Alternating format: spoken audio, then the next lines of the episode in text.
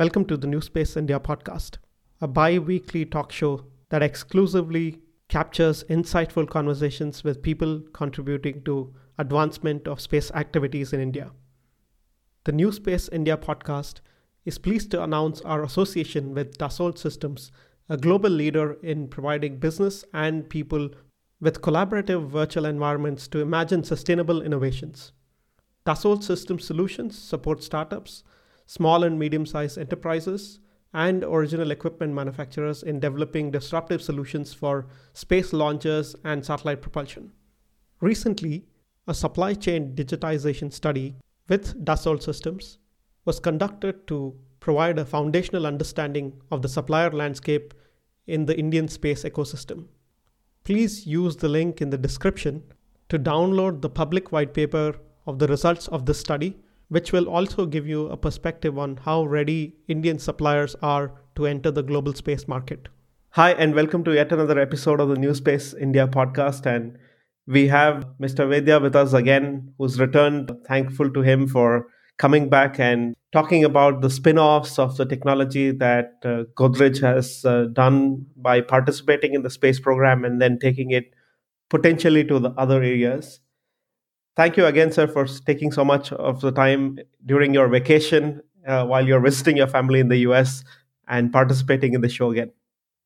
Yeah, thank you, Dr. Narayan. I mean, it's my pleasure to be with you again. Thank you. So, one of the things that we discussed in the first episode with you was, uh, or we touched upon, was this aspect of some of the spin offs. And you talked, I think, uh, as I remember, you know, some part of it on desalination plants and several other things that you mentioned in in that particular aspect. So from your own remembrance of uh, you know having worked uh, in godrej and also with isro for quite a long time can you start talking about the earliest recollection that you had of a spin-off where you saw that you worked on something that was isro related or space program related and you saw that as a direct correlation of that learning or that process being implemented in a non-space area Sure. So first, let me uh, just uh, give a little brief. Uh, once again, it may be a little uh, recapitulation of the last episode, but it is important for me to really elaborate, then to impress upon the importance of the the spin-offs what we really look for. As you know, Godrej and Boyce uh, is a multi-product uh, company, and right from refrigerators, washing machines to very complex parts uh, used in refinery, petrochemical, aerospace, defense, auto industry, and even in the nuclear industry is what uh, we got involved into. Now, the transition from the consumer product to this kind of a custom built, specially made against a project was important for us to learn and most important in this was really to understand so when it is your own product you have your own quality systems your own designs your own uh, acceptance criteria as you uh, select everything. But when you built it for someone else you have to work with the specifications what he will select the design what he will select. And our role at godrej and boyce was mainly to do build to print so we are going to be really looking into the manufacturing. So all my examples in spin-off are going to be related to manufacturing and I'm sure that all of you know that there are so many examples. If you open up any internet page on uh, spin-offs, number of products uh, you will be able to see it what has come from either uh, the demand from the defense or from the aviation or from the space industries. But i'm going to talk mainly on to the manufacturing and that's why this brief was required. Now way back in 1985 when we uh, started interacting with the indian space program the first and foremost important point was for us is to understand how the actually the aerospace industry works.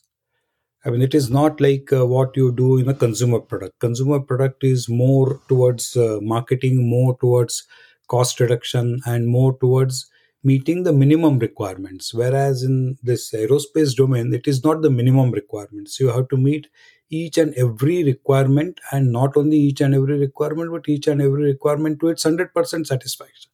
Because then only that product will get accepted. Even if there is a slightest compromise it will not be accepted by the customer so the quality understanding and the systematic approach towards manufacturing using quality standards. I mean as we always say it's a triangle uh, quality cost and delivery. One can choose how to enter this triangle and once you take any approach whether you take approach to reduce cost or you take approach to re- improve delivery your other two parameters are definitely going to improve. I'm not saying that because of one the other two are going to get stretched but the approach is different. And here we learn an approach as to how to really ensure the quality.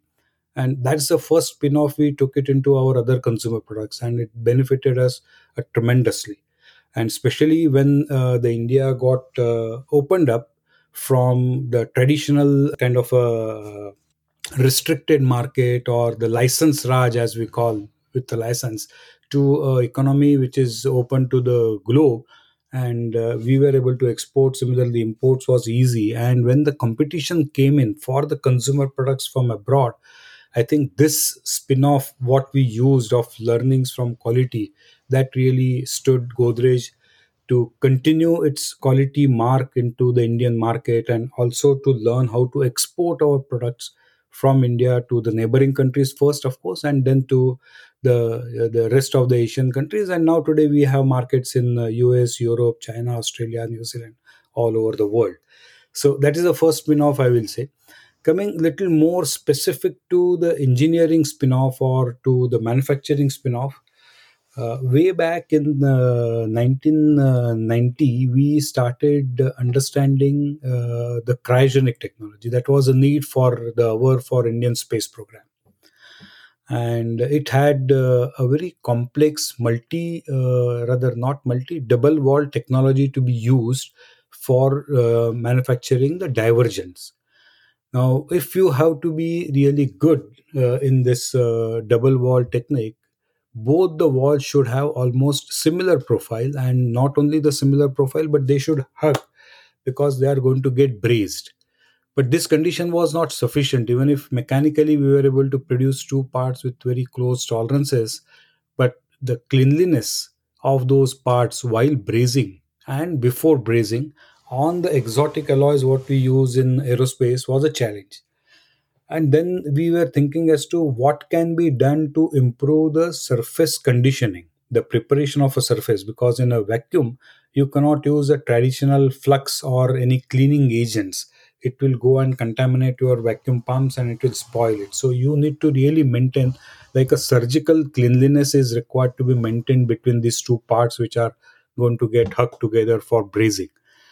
And then we realize that there is a technology which has been used i mean because we have uh, the india as a country roots with the space program with uh, france and uh, russia we understood from russia that they use a technology called as electropolishing which is a reverse of electroplating. In plating, you deposit material. In electropolishing, you selectively remove the material on the surface, and that is how you enhance the surface properties. And these properties actually give almost a nascent kind of a surface, which is absolutely must, or which is one of the best surface.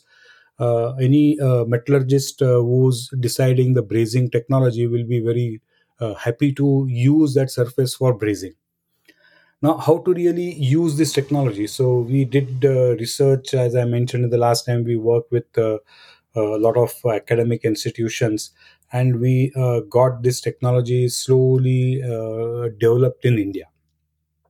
This academic institutions we started working we developed this technology and delivered the first cryogenic part to indian space program and uh, it has undergone all the tests now, at the same time, one of our Godrej division, which is a process equipment division, they were in discussions with uh, some of the petrochemical and uh, downstream products like uh, man-made fiber, synthetic rubber, glues which are used uh, like uh, joining our uh, thermo this one to the wood, like we call fevicol, and like those opportunities started coming in India and this kind of a reactors they require a large reactors to be made. And the, traditionally these reactors were made in glass.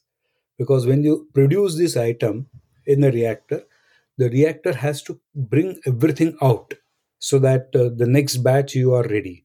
But if it sticks onto the surface then somebody has to go inside actually scratch it polish it and then use it. So it takes very long cycle time for one batch to other batch but the glass reactors are not very easy to maintain because of uh, very uh, brittle uh, surface. If anything goes wrong in the reactor parameters the glass will crack and then relining with the glass is one of the very very difficult and time consuming costly operation so we researched and we found out that electropolishing what we are using uh, for improving the surface characteristics in cryogenic engine is one of the best techniques for getting us a non-sticky surface. That means you use a stainless steel. Normally all our utensils and some of the stainless steel or brass copper mirrors what we use it those are highly polished. But those are polished using the mechanical means. And when you use mechanical means you actually make uniform roughness but the peaks and the valleys the peaks are required to be dissolved. That doesn't happen. Many times it gets folded. And because of the folding you see like you are getting a very flat uniform surface. The electropolishing you selectively dissolve these peaks. And then we made a small reactor in our process equipment division. Aerospace uh, team went and did the electropolishing of that reactor and we gave it to one of the industries in india to try it out and that was highly successful. Now once they found that there is a merit and it saves a huge amount of efforts in glass lining and maintaining those reactors we were given first uh, uh, the order for uh, seven reactors in 1992 and then till today this particular division using this electropolished reactors has done more than 500 reactors and saved a costly import of these reactors now. These are very very expensive reactors. India has more than 500 reactors coming from godrej in these areas. As i said man-made fiber synthetic rubber wood and paper then PVC, and there are so many other uh, areas where wherever you see that there is a glue or a sticky surface, uh, I think this electropolishing technology works, and that is how we realize. But let me also tell you, uh, how did we really got this idea?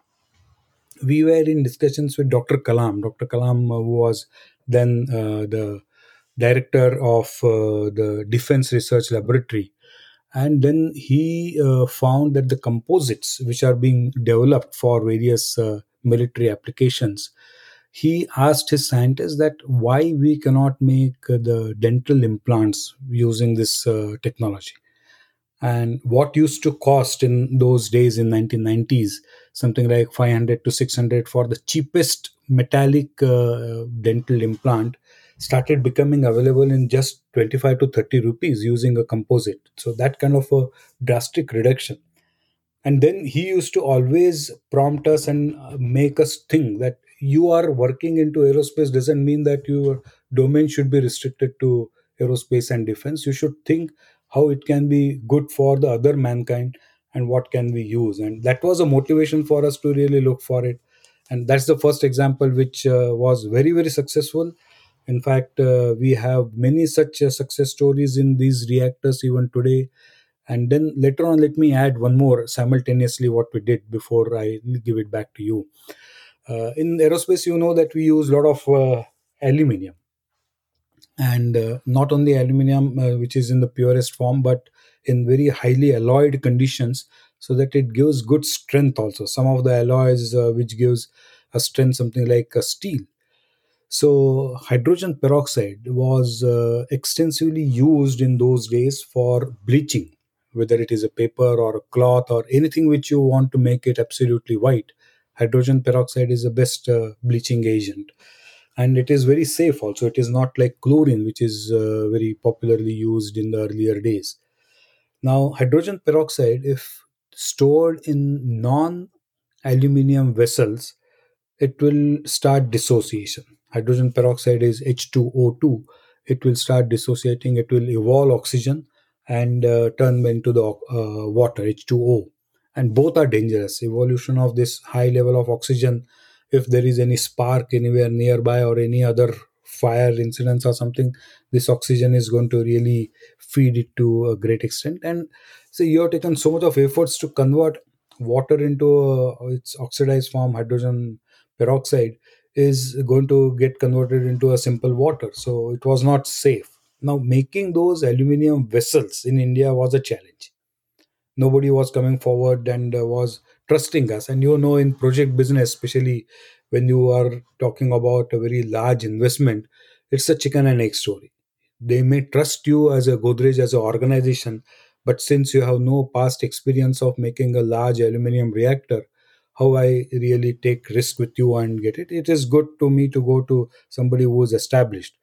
But making these vessels or making this fuel and oxidizer tanks for various missile programs helped us to get ourselves qualified very easily. And then we uh, got uh, the first hydrogen peroxide reactor uh, into India, which is a very long 60 meter tall tower, what we build about 2 meters in diameter. And after that all hydrogen peroxide reactors whether it is uh, for a company or b company or c company every reactor has been built by us. So i think these two spin-offs gave us uh, a tremendous uh, advantage of working in aerospace and then looking for opportunities in the other sectors which are also of natural uh, national importance. Having hydrogen peroxide having these kind of a reactors for synthetic rubber man-made fiber was equally important of of uh, working into aerospace and defense.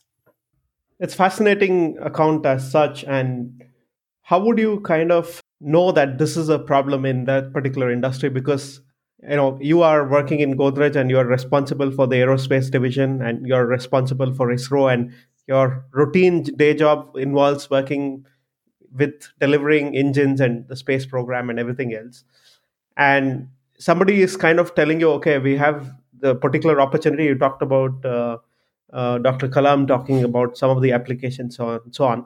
But I'm sure that you know there are other people who might have also said there may be an interesting problem that we've solved in all of these things. So can you talk about how that pro- problem was highlighted? And because at the end of the day, you need to know the that there is a problem that exists in the other sector and you need to know that this is a technology that exists from the space program. And you need to then know okay this is a difference that occurs and this is the monetary value out of this and you know this is the difference in deliverables and all of these things. So you need both expertise and knowledges from two different sectors how does this evolve in many of these examples Absolutely. I mean, you asked uh, the, uh, the, the the most important question in this in the spin-off because in aerospace we know only one side of the story. We really don't know what is required on the other side, and unless and until you have some forum where you are going to really discuss, talk about these issues. So, uh, as I said, uh, Godrej is a multi-product company, and we have different divisions and uh, uh, there are uh, four divisions which we call as the industrial product division because they do all the tailor made fabrications. And we have lots of forums within our organization where we come across and discuss. And we talk about and we have uh, uh, we always introduce our customers to our other divisions also so in one of the forums what happened where i was involved into one of the problem solving uh, case study in uh, process equipment division because of my knowledge in welding in aerospace. And i overheard uh, the rest of the team talking that this is one of the problem how to make this reactor but our main challenge is how to really create a non sticky surface. And that prompted us to think as to how we can really go about it and since most of these equipments as i said uh, it is uh, we are not the process licenses in any of these processes. We are uh, working on somebody's uh, specifications and somebody's drawings. So we then consulted the process licensor as to how you would uh, really like us to do it. And one of the ways what he suggested is to go for the traditional mechanical polishing and keep on uh, polishing this reactor after every 2 years or x number of cycles if you take it.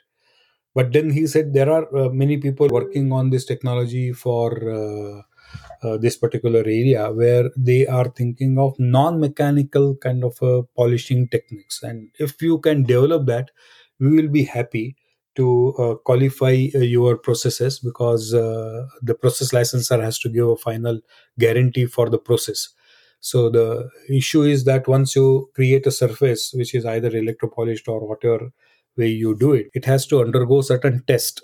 and see that it is not going to make any adverse impact onto the product quality or the life cycle they know all the important things and uh, they can think of how to uh, really qualify it so and uh, secondly uh, in godrej we have a forum called as a godrej technology colloquium and there we invite. So like uh, uh, since i look after the godrej aerospace any important visitor which comes to us we always uh, take his uh, additional one hour or two hour and make him to speak to all the 14 divisions and talk about uh, i mean i normally ask them to speak about india's space program or india's defense program or what are the challenges how we really built it and uh, what is going to be our future so there is always a cross interaction. So this cross interaction the technology colloquium forum which is there and the four uh, industrial product divisions working together and having all those uh, technological issues being addressed.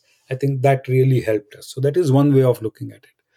The second uh, as an organization we work with academias we work with uh, research institutes and uh, there once again the interaction happens through a single uh, point of contact.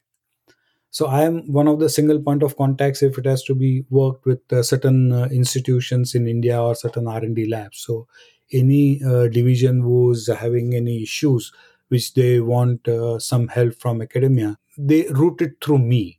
So i know that uh, such and such area so that at the end of the year when I submit a report, it is a comprehensive report across all the divisions rather than each individual division trying to put a report to our management to continue our efforts with them or no. So um, we have created this kind of forums which helps us.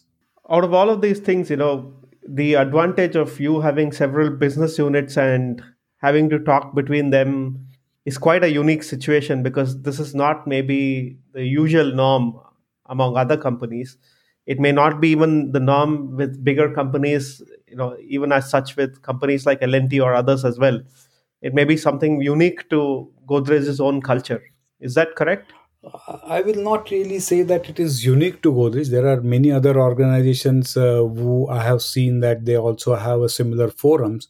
And I think uh, in the recent past, I have seen many of these organizations uh, bringing really uh, position in their organization as a chief technology officer or uh, some uh, kind of a chief engineer or a chief designer.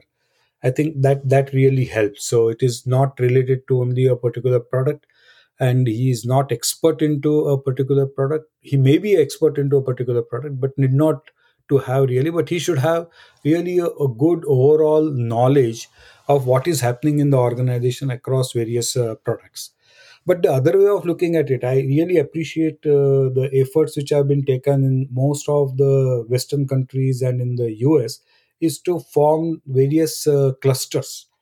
I think this is the forum where uh, the clusters uh, they can really share what is happening today. And we have also started uh, now that initiative for last 8 years we are running a godrej aerospace cluster and we try to resolve uh, problems within among ourselves. We really speak out we meet every 3 months we don't meet every month or so. Uh, of course in this pandemic time we have a lot of uh, scheduled meetings every month also. But in normal time every 3 months we were meeting face to face and then trying to uh, ease out everyone's problem. So uh, once again this culture we have taken it from the successful uh, aerospace clusters across the globe the ancillary units which the auto industry really uh, brings in and they try to solve the problem. So there are many other examples which i can give where such forums are available where you can really talk about your issues and uh, together you can work uh, for a solution.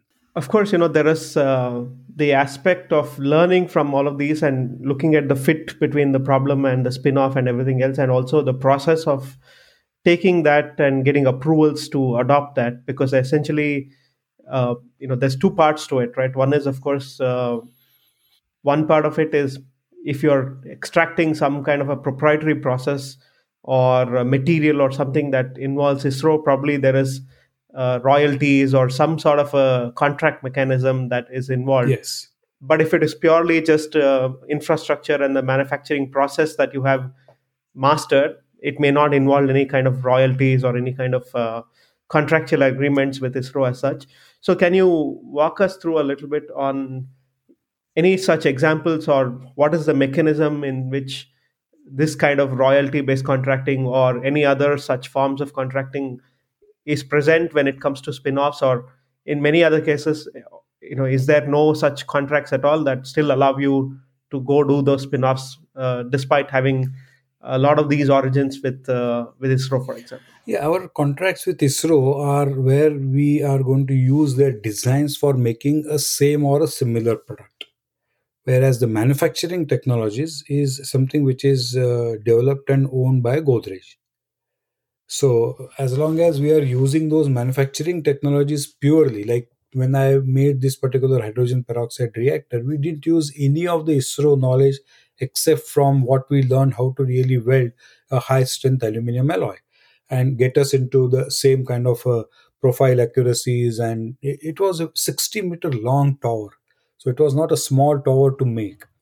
In 60 meter, if you don't make and uh, maintain the, the coaxiality, the tower will be highly unsafe and that is what is the learning what we had uh, from ISRO. So in such cases, there is no royalty which is required to be paid.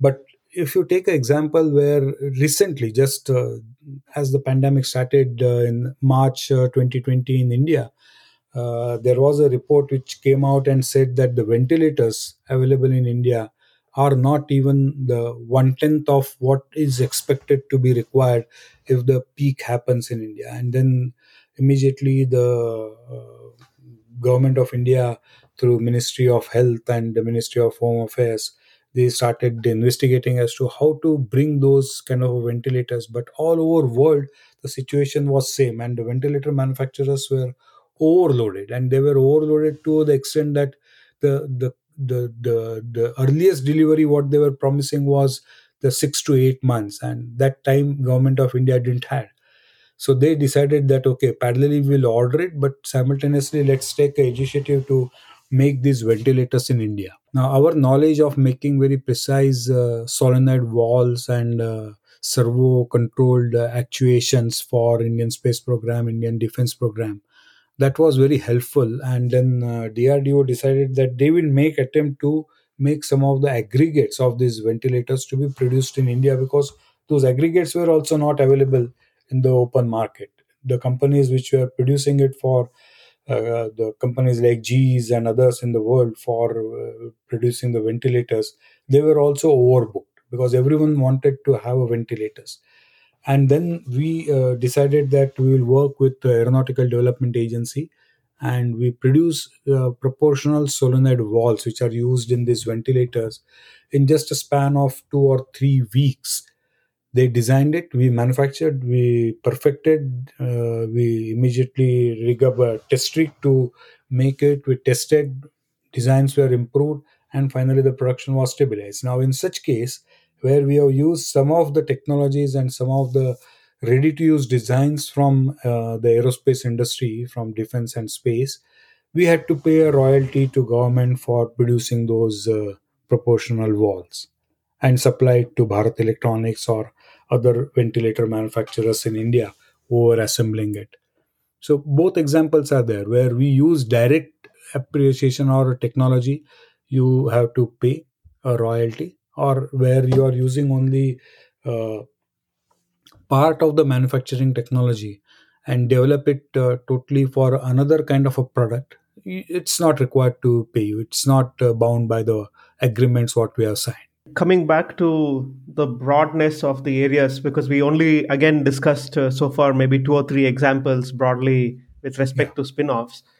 Is there a way that you can put these examples of spin-offs within godrej in different buckets in different areas uh, that you know maybe in healthcare maybe in other areas uh, uh that you can broadly remember as of today? Yeah so i have already given you one from the refinery and petrochemical industry Second one, I have given it from the chemical industry, the peroxide. One from the health industry. Now, let us uh, see uh, if there are any other examples. I mean, the quality systems which I have given it to you. Now, uh, say you know in uh, uh, the desalination, what I talked last time. Now, the desalination plants are made out of uh, titanium alloys, and these alloys are not very easy to really work upon and uh, really form. And uh, shape and sizes of these uh, desalination plants are also uh, very, very typical. They are not need not be circular. There are many uh, cross sections in this desalination plant. I'm not a design expert, so I really don't know why they cannot convert everything circular and why they have to use this kind of a uh, squarish design or uh, the transitions between circular to square and square to circular or conical. But they use lot of uh, such uh, transitions. So the working knowledge of uh, how to use because in aerospace you must have seen that there are hardly any shapes which are regular shapes. All shapes are very very funny and they are uh, uh, aerodynamically designed. So such portions are required to take a lot of uh, care in uh, forming welding and distortion control. And that in uh, if you have to do it in exotic alloys like titanium and inconel it becomes still another challenge. Now the desalination plant because of its uh, very high content of uh, the salt which is uh, NaCl, the sodium as well as chlorine. The chlorine is the most reactive element in this. And once you select a, a very reactive, aggressive element, the titanium, when you weld, also requires a lot of precautions and uh, the cleanliness in this aluminum titanium welding also requires to be uh, even sometimes better than the aerospace quality so that's another example and uh, we have made uh, a very very large capacity very large capacity three desalination plants which are installed in area uh, in near gujarat and it has uh, worked very successful the another area what i can cite you is uh, you know all these wind tunnels what we make for testing aerospace. Now creating that kind of a very high uh, uh, velocity air or if you have to test a high altitude test for uh, various uh, thrusters or upper stages of uh, the rocket launchers you require a system called as a ejector condenser because that's the only way you can maintain the vacuum or the speeds what you have achieved now, this once again comes from as a spin off from the aerospace. You have most of your uh, convergent divergents which are used in your thrusters for uh, or uh, uh, the thrust chambers of any liquid engine where you first compress at the throat and then suddenly eject it. Now there it is used to give a thrust whereas here we really use it to either give a uniform velocity to this wind tunnel or we use it for sucking the gases at uh, high altitude test chamber so these are some of the things. The one more example if i uh, can add is uh, various uh, plating and anodization techniques or the surface uh, coatings. Like uh, there are black anodizing or there are uh, other types of coatings which are very very hard and those can be increasing the life of your compressors in your air conditioners or refrigerators or deep freezers or recently for this vaccine lot of such uh, uh, deep freezers were required and uh, we used those techniques while manufacturing it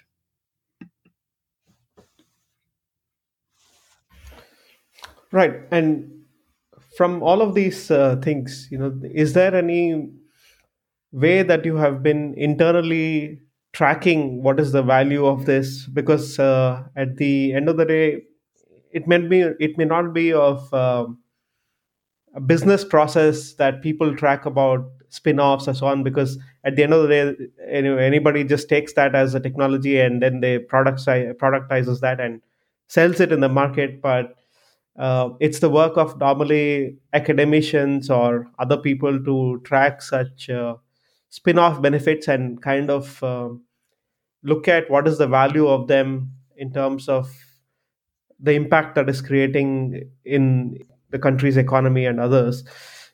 But i'm hoping that uh, if if some of these applications have been modeled to know what is the economic impact of all of these things at the end because I haven't seen any such examples talked about in a deeper sense, and any such example talked about in monetary sense or in the scale and uh, in the scale sense, or even in terms of uh, you know then the ability to competitively export or capture a global market because of all of these things is uh, a very interesting idea to explore. I'm not sure how much of this you think is is available as information.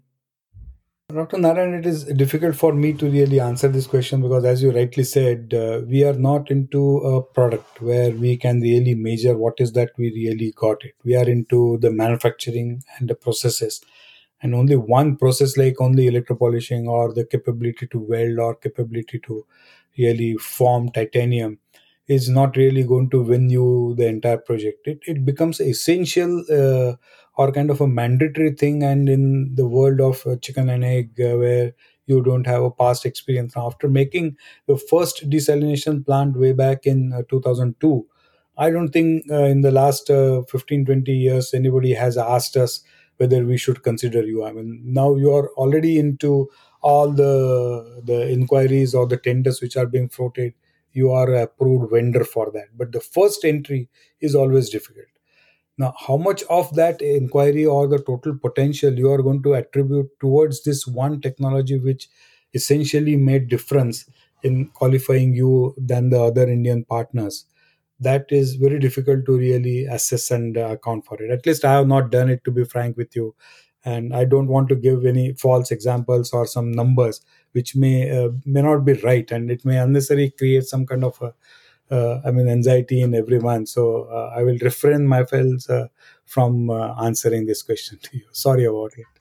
Yeah, yeah, absolutely. I mean, it's more of a job of a, I would say, an economist or somebody who can work with uh, like a social scientist with an economist in this case to model such a scenario as such.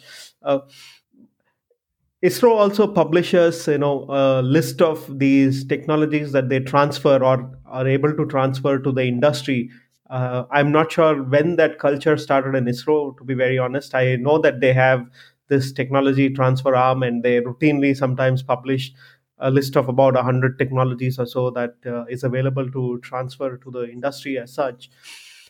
Uh, in your experience, uh, you know, have you looked at any of those kinds of technologies and said uh, these are interesting for us or is there any kind of a mechanism where you get to know that some of these technologies are available or are, are continuously reviewing in some of the other business units perhaps uh, are applicable and you approach them on a routine basis all these days our focus was on build to print so we were not really looking into such kind of uh, critical technologies but uh, of late, uh, in the last two years, we have started entering into build to spec, and uh, currently we are developing uh, a mechanism for steering the nose landing gear. How do you really steer it? And there we are trying to use one or two technologies what ISRO and DRDO has made open to private industries the second technology what we are uh, trying to use is after having developed this uh, brazing technology for the cryogenic engines, we have taken now uh, technology development for uh, brazing of aircraft engine blades. These blades, uh, for ease of uh, their forging or casting, they are deliberately given some venting holes because then only you will be able to form them or cast them. But those holes are later on in service, they are not good. They are required to be plugged. And that's a very critical technology to plug it uh, using a brazing technology. You cannot put an insert because they are going to revolve at a higher rpms they are going to see very high temperatures so whatever you are going to use it has to be completely homogeneous with the rest of the blade. So you have to actually do in situ casting in those small 2 dia 3 dia 3 dia millimeter holes uh, in situ casting or in situ uh, brazing of that particular alloy. But selection of that alloy and qualifying that alloy is something which is very very uh, tricky and uh, critical.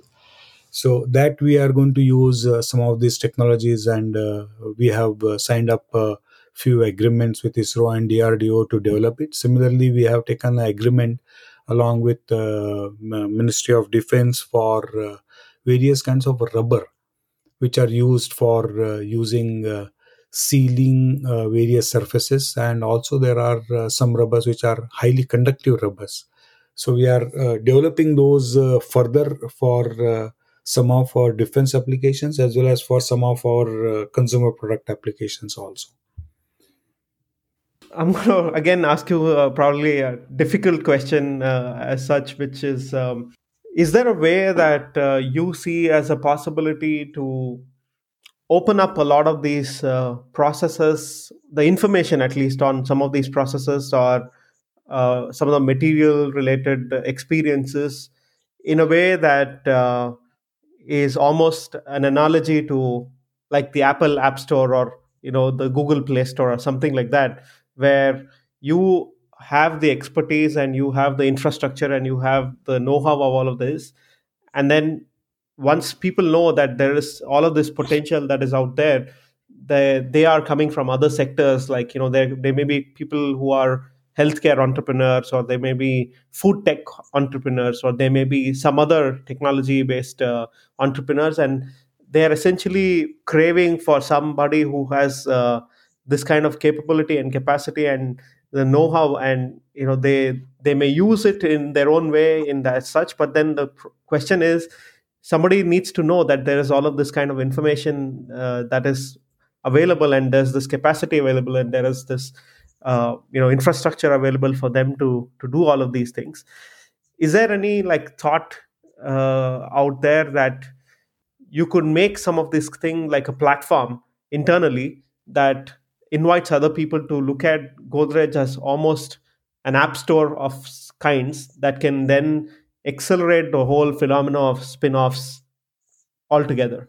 Yeah so first thing after we worked uh, for the first time i mean for last uh, 20 years or 30 years godrej aerospace has been working only into aerospace and uh, defense domain this this year because of the pandemic 2020 we got opportunity to work in healthcare and we really uh, saw that there is lot of synergy lot of synergy between the two. The type of alloys what we are using because of the corrosion resistance uh, strength or because of uh, certain critical properties that alloys what they develop and uh, distribute and plus the geometries which are used. I mean i was stunned to see the kind of geometries which we are having it into our body by way of uh, various bones and joints and the human implants and this it has tremendous potential.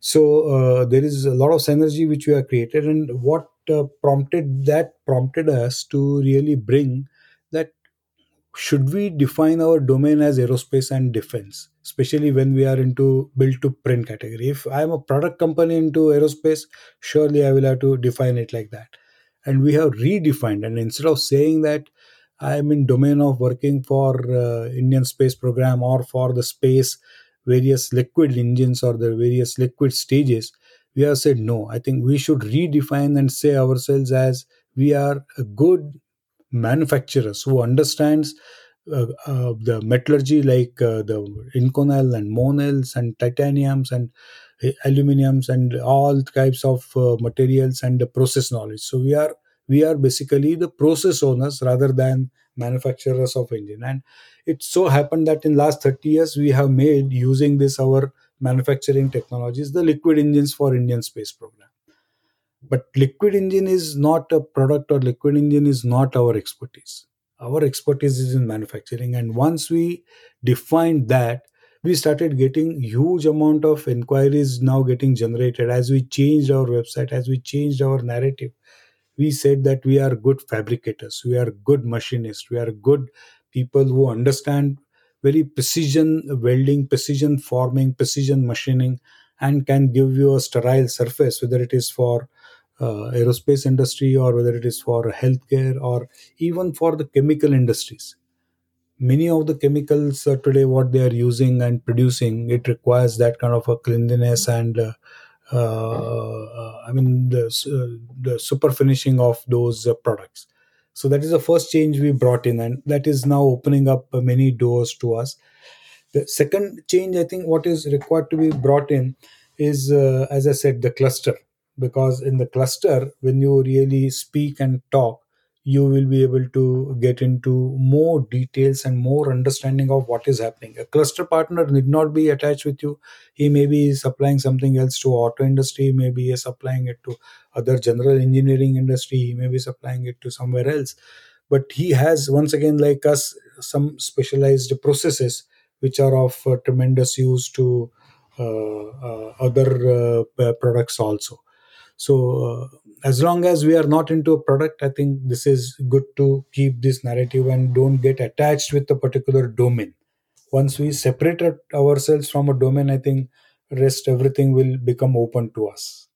Right, and one of the aspects of uh, all of this, uh, this is not, of course, uh, this particular question is not really attached to Godrej as such, but looking at how we can do more spin-offs, uh, you know, in India, for example, because one of the models that I see, which is interesting that we haven't probably tried in India, is uh, this whole network of uh, uh, you know, in, in Europe, for example, they have a very different model in spin offs that I see, where basically when the European Space Agency says there is some technologies available for spin off or so on, they have um, dedicated firms in different parts of the you know european geography in europe has like 28 countries or so on. So they have a network of you know people who are innovation uh, masters or innovation strategy kind of uh, firms who understand other sectors and under, uh, you know the technology evolving in those sectors.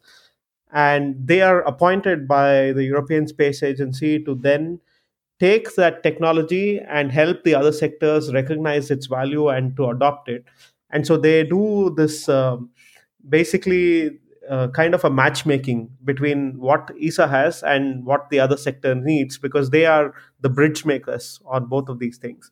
And you know, at the end of the day, their incentive, the incentive that this these companies get is that once the you know the company adopts it, that's when you know the these guys can get an economic incentive to then uh, you know be sustainable as as these bridge makers, right? So unfortunately, I haven't really seen any such experimentation with respect to spin-offs when it comes to uh, India because you know there's a, a published list of technologies and the most recent very interesting spin-off uh, which got a lot of press as well was the lithium ion uh, you know lithium polymer lithium ion kind of a battery technology. And there were i think 15 vendors or so who ended up paying 1 or 2 crore rupees in getting that transfer of technology from ISRO and so on. So these are very traditional ways of uh, looking at spin-offs and how they are actually administered into other sectors. And there could be some such models that can be explored that probably you know encourages or spreads its wings in different industries in different fashion rather than looking at these very traditional ways of engaging i mean what are your kind of thoughts on all of these kinds of models I think one of the experiment what I saw a few years back, which was done by the Stainless Steel Institute or the Indian Institute of Metals, was to really invite all the stainless steel users together, irrespective of a particular field. And I was invited there from the aerospace and defense, and I was asked to speak that in aerospace and defense, where all you use stainless steel and what is that properties of the stainless steel you really use? How you really work on it? What kind of dimensions you are able to achieve? What kind of profiles you are able to achieve? What kind of a uh, simplification you are able to do it? And when we shared that with every user i mean somebody was from chemical industry somebody was from toy industry which uses some kind of a stainless steel. So it was from various domains. People were called to only find out how we can promote stainless steel into uh, as a material in advantage with uh, the other alloys.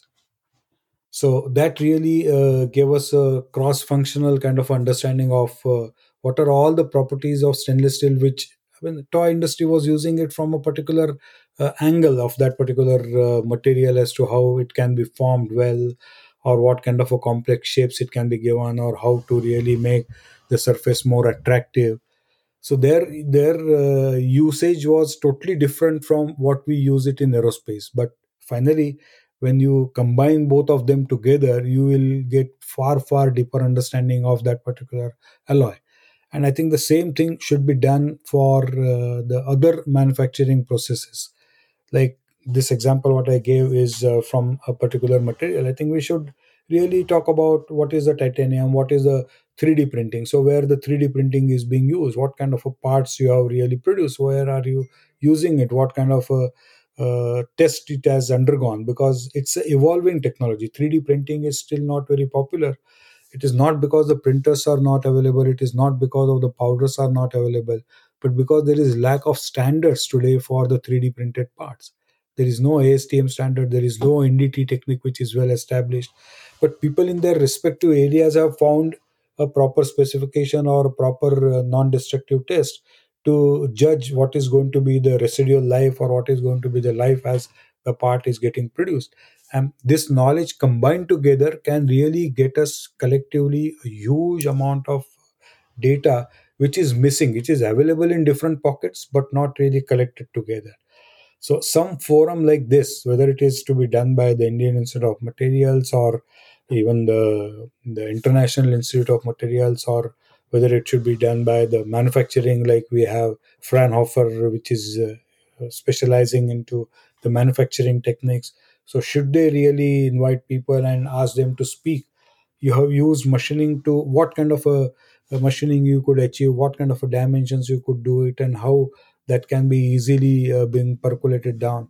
Maybe in aerospace the volumes are going to be less the cost of production will be high but when you apply such techniques to producing auto industry the cost of such process may come down drastically.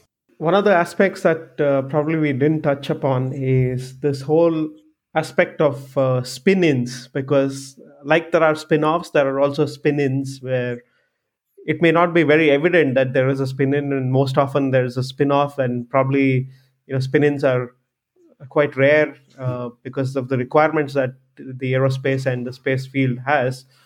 But the question is you know are there any recognizable spin-ins that you recognize where you had experience from other sectors that you thought are directly you can bring that into the space sector and say we have established something in the other sector and we see the potential of that being brought in directly to the requirements in the space program.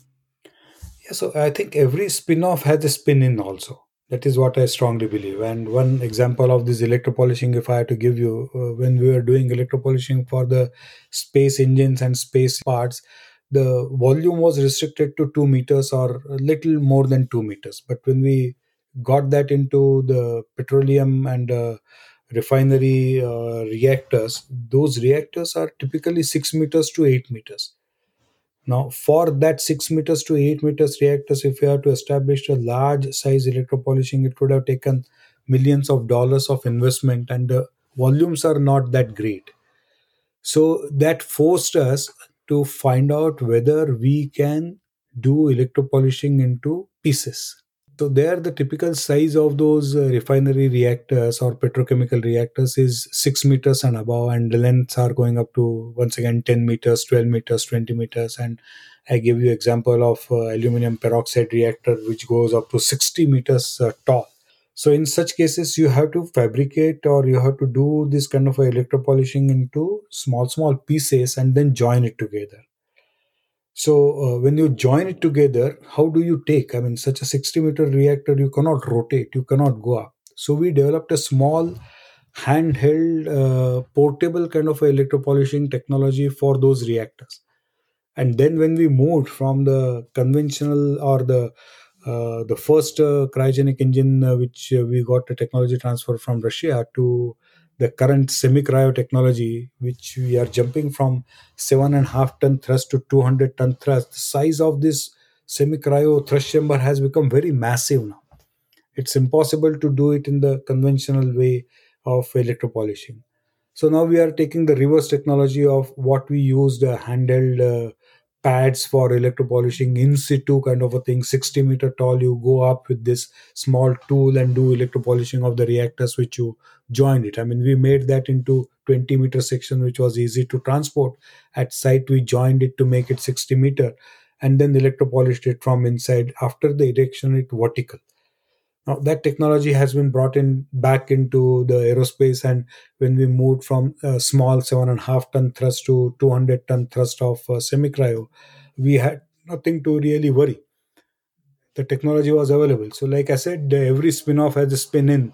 So, uh, there are many many ways uh, we can talk about the spin in also in this the forming technology the auto industry if you see the a frame and d frames what they really make it oh, it's a, such a complex sections what they have really found out how to really form and use it. Same sections today we are using in many areas. Uh, same means not exactly same but similar technologies the uh, similar cross sections but in different alloys but they have found a way to really form it and make it single piece rather than having a welding.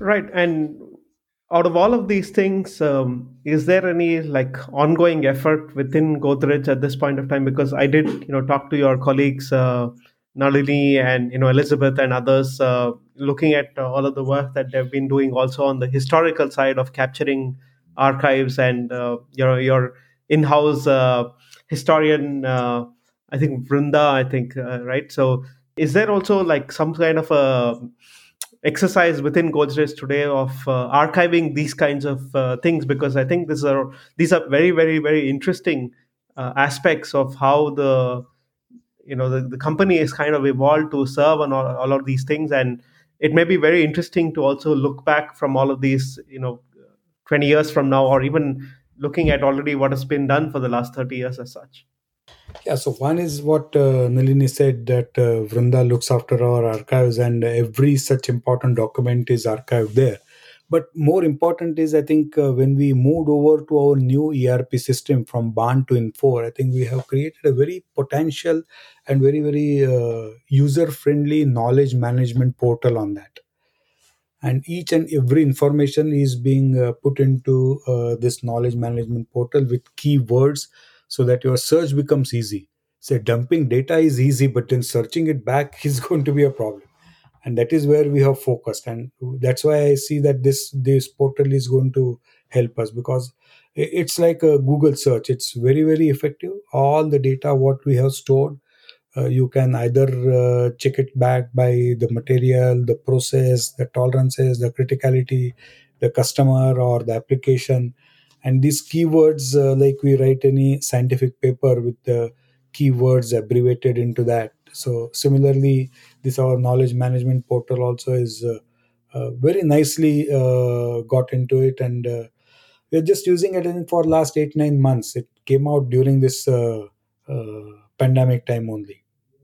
It become operational rather i will say in your opinion you know how how can other such smes or others do this? Because at the end of the day you know a company like godrej is uh, has probably much more resources in uh, doing all of these things. And i mean although this question is not maybe directly related to um, you know your company as such but i'm sure that you may have some suggestions here for other people or other companies as well and looking at all of these uh, ideas and and capturing all of these or is there any way that you think of that a centrally available archive can be developed across the country uh, where people can look at uh, kind of listing these things or having uh, some of these documented? Because i think at the end of the day we we are progressing on a lot of these fronts but we are forgetting a lot of these connections that are out there which are kind of very valuable historically and for you know knowledge sake yeah, you're absolutely right, Dr. Narayan. In fact, uh, I have been pursuing in every forum uh, wherever I get opportunity to talk about. So there are three things which, in my opinion, we should really do it before we actually go into the knowledge management. The first and foremost important for a country like us uh, is to really have our own standards and specifications unfortunately in the last uh, 40 years 50 years or 60 years we are working into this aerospace and uh, the defense areas or even the nuclear. We have failed to make our own standards and specifications. The standards and specifications are the backbone of any engineering excellence what you really want to build. And it is not that uh, you can copy also. I have no objection in uh, copying if there are some good standards and specifications available but they are required to be first uh, made available very easily at very cheap price where everybody can access rather than copying and then trying to download unauthorized. I think let's make everyone to really have a proper document with him. So he understands what is the specification and standard which is required for this particular product or a process to really honor it. The second aspect is once you develop a product we are not really uh, that good in patenting it. Because after all we have taken a lot of efforts in developing that technology. Why should i make my electropolishing technology so easily available to others when i am going to really look uh, to recover my expenses of r&d and then at least uh, some growth for my organization? So there has to be some protection. So we are not as good as uh, having a good uh, the patenting system. So that's the second i will insist that we should really do it. And then the third thing will come is that yes now you have uh, good uh, standards which are free for everyone. You have some good patenting using those standards something specialized. You have made it. You are at least protected for 5 years 10 years 15 years. And then once you have that i think you should be ready to really share your knowledge. If you jump on to sharing knowledge i'm sure it is not going to happen. People will be very very apprehensive and uh, reserved in talking about the details and hiding most of the information or maybe directing you to a wrong thing so that you will take a longer time. So if we do this systematically starting from specifications to strengthening the ip and then knowledge management and sharing it it will go very well. It may take another 5 years but i think uh, we have waited so long waiting for another 5 years is not a thing but we need to start Right. I'm very conscious of the time, and um, I know that you're also on vacation. So, one last final question before I let you go. Where do you think are the most exciting areas that you believe are interesting for the next five to 10 years when it comes to spin offs? Uh, how do I really answer this? Because uh, Uh, say from aerospace and defense i see that we will be able to horizontally deploy. It will not be really called as a spin-off because that's the market which is really opening up in india to a great extent. And next 5 to 10 years at least for my division and most of the indian private companies who are entered into it we are all very busy. We have lots of order books lots of new inquiries coming in. So we really don't have much of a time to really think but to really complete the task on hand so that is the first thing. But without forgetting uh, that i think uh, we need to prepare. This is not going to be a perpetual thing. It has to have uh, a sinusoidal effect. So sometimes in next 5 10 years we are going to go down. And uh, unless we start looking into the uh, the cross functional uh, requirements of this Uh, uh, so I, I really see that uh, the two of the technologies uh, which we are trying to really learn and integrate. One is that godrej has decided to enter into composites and we have invested already quite heavily into composite. But our aim is not really to concentrate only composite as a composite but we are looking for how to interface between metal and uh, composites because most of the composites are not that way the environmental friendly. And if you are looking for today's uh, world when we have signed all those paris agreement and other things i think continuing in uh, composite is not going to be that easy. It's not going to be environmental friendly and not really safe. So a good combination where you can recycle i mean whatever may be the cost of using a titanium or aluminum but entire thing can be recycled for sure even if it goes into a space and remains as a debris the composite will not get uh, uh, i mean uh, destroyed uh, at all. But whereas the metallic atoms will definitely be able to we can recover it and recycle them or they will not create a detrimental effect. So a good combination between the two. And uh, the combination when it comes it is uh, how do we really uh, match the properties of metal and the non-metal. So some of the techniques like what uh, the lightweighting those which are coming up now i see will have a huge huge impact. Not only its a development in aerospace sector but it will have a tremendous spin-offs which are coming into the other uh, areas also. Who doesn't want anything to be lighter and cheaper? So lightweighting is going to be a very very important technology uh, which uh, has to really be looked after The uh, another one is uh, the integrated uh, the IoT techniques, the small sensors which are coming up. We maybe started using it into aerospace as a, mandatory requirement there. Most of the aerostructures today, you have these small chips which are incorporated into it, but I think it is going to become a big spin-off opportunities for every product what we are going to use it to find out the residual life and what is the deterioration of that particular component has happened using this uh, spin-offs and it will tell its own story. So data collection is no longer going to be a tedious job. It will be a simple thing to really make into it. So i see these two technologies uh, a spin-off uh, if we start really uh, monitoring them and really capturing them into all aspects it will be a big big industry uh, innovation. Again so thank you so much for uh, again coming and talking for an hour on all of these things. Very very insightful again. I hope to catch up with many of the other you know business leaders who have been in a very similar situation as you have been to look at what they've also done and how they've also captured all of these. And a comparison of all of these will be also very interesting to know at the end of it so again thank you so much for taking the time. I hope you have a very good vacation period uh, with your family in the us and uh, hope to catch up with you possibly in person and safe travel back to india. Thank you so much dr narayan. It was always pleasure talking to you and very interesting